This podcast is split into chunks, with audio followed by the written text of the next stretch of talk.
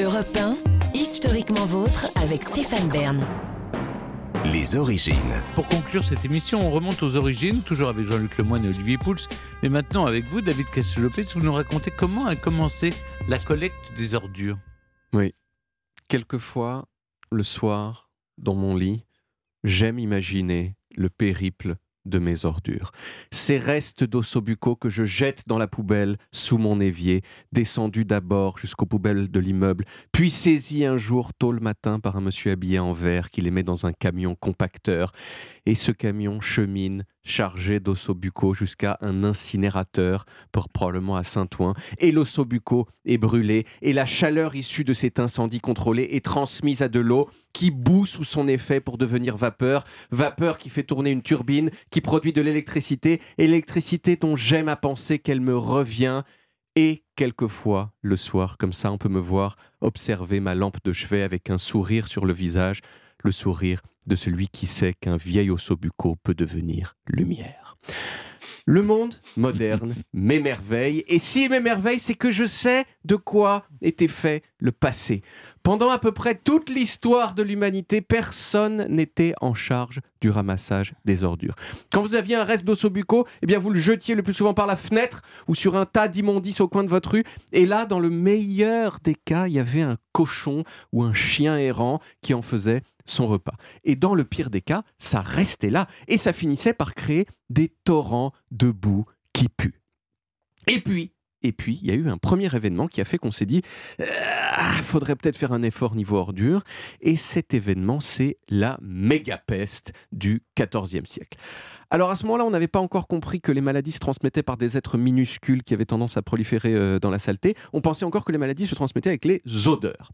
Mais on avait quand même l'intuition un peu floue quelquefois que quand c'était moins sale, il y avait quand même moins de maladies. Donc à Londres et à Paris, à cette époque-là, on voit apparaître des règlements qui obligent les gens à nettoyer euh, devant chez eux. En mille trois cent cinquante-quatre, à Londres, on a mis en place des éboueurs qui nettoyaient les endroits publics et qui jetaient tout ce qu'ils trouvaient dans la Tamise, ce qui faisait que la Tamise n'était pas un endroit très euh, hospitalier. Deux siècles plus tard, François premier, il oblige les gens à mettre leurs ordures ménagères dans un panier devant chez eux, ordures qui sont ensuite ramassées par des gens euh, compétents.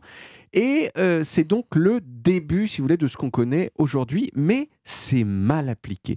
Tout le monde s'en fout et tout le monde continue, en gros, à jeter ses osso buccaux dans la rue. Alors il y avait encore un équilibre relatif euh, qui était possible à l'époque parce que beaucoup de choses qu'on jetait étaient recyclées. Oui. Euh, avec les chiffonniers d'une part qui récupéraient ce qu'il y avait de récupérable dans les ordures et aussi par ceux qu'on appelait parfois les gadouilleurs. Les gadouilleurs, ils récupéraient les déchets organiques comme par exemple le caca, mais pas seulement, pour le vendre ensuite aux agriculteurs qui s'en servaient pour faire pousser leurs récoltes. Le problème, c'est qu'au dix-neuvième siècle est arrivé ce qu'on a appelé la révolution industrielle. Et là, je cite un historien français qui s'appelle Stéphane Frioux et qui dit que cette révolution industrielle, en fait, elle a amené deux choses. Un, il y a eu beaucoup plus de gens dans les villes, donc beaucoup plus d'ordures. C'était devenu ingérable. Et deux, il y a eu de nouveaux engrais synthétiques pour les agriculteurs qui ont fait disparaître un des principaux débouchés pour le caca. Et là, on s'est dit, euh, il faut qu'on fasse quelque chose. Il y a des villes françaises qui avaient déjà organisé une collecte des déchets, comme Lyon, par exemple.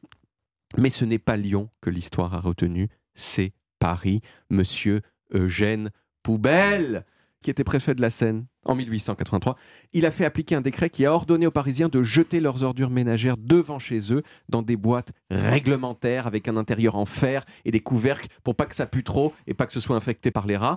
Il a aussi dit que c'était les concierges qui devaient sortir les poubelles à des heures précises qui correspondaient au passage des éboueurs. Alors tout le monde a gueulé, hein, vraiment d'une seule voix. On a, on a accusé le gouvernement d'être de mèche avec les fabricants de boîtes à ordures. Euh, les propriétaires, ils voulaient pas acheter les boîtes, les concierges, ils voulaient pas les sortir, les chiffonniers, ils se plaignaient qu'ils allaient plus avoir de travail. Et tout le monde se moquait d'Eugène Poubelle en donnant son nom aux boîtes à ordures qui lui sont chères, les poubelles. Bon, finalement, ça a été adopté. À partir des années vingt, les camions poubelles, ils ont fait leur apparition. À partir des années soixante-dix, les camions compacteurs qu'on connaît, ils sont devenus la règle. Et aujourd'hui, on se plaint de beaucoup de choses, mais pas du fait que les ordures soient ramassées toutes les semaines. Et il y en a même qui sont émerveillés, hein, comme moi avec mon osso bucco lumineux. À part qu'on dit un osso bucco, c'est un plat italien. Ah ouais. ah, il est pointilleux. Hein. Ah oui, il est pointilleux. Il est pointilleux. Mais, euh, mais vous prononcez tous les mots de, de langue étrangère comme ils doivent prononcer. Donc vous dites par exemple Vincent Van Gogh. Voilà. Merci beaucoup. Je vous en prie. David, on retrouve les origines en podcast sur toutes les applis audio et en vidéo sur YouTube, Dailymotion et sur le site europe un point f r. Vous pouvez également retrouver toutes nos émissions. Historiquement Vôtre, c'est terminé pour aujourd'hui, mais on revient demain, dès seize heures, avec toute l'équipe. Et surtout avec trois nouveaux personnages qui ont de la fuite dans les idées. De la suite dans les idées. Ah non, non, non, David. Fuite, vous allez voir. Avec le prince Louis-Napoléon Bonaparte qui s'est évadé de la prison, la presque plus simple des façons. Puis Hélène et William Kraft, un couple d'évadés mythiques aux États-Unis qui ont fui leurs conditions pour échapper à leur destin. Et vous, Jean-Luc, vous nous raconterez celui qui a réalisé la fuite la plus folle de ces dernières années. Oui, Carlos Ghosn, qui est pour beaucoup d'enfants l'homme qui a voyagé dans la malle. Et pour la justice aussi d'ailleurs. On revient sur cette folle histoire demain.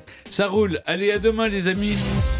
Retrouvez Historiquement Vôtre tous les jours de seize heures à dix-huit heures sur Europe un et en podcast sur europe un point f r.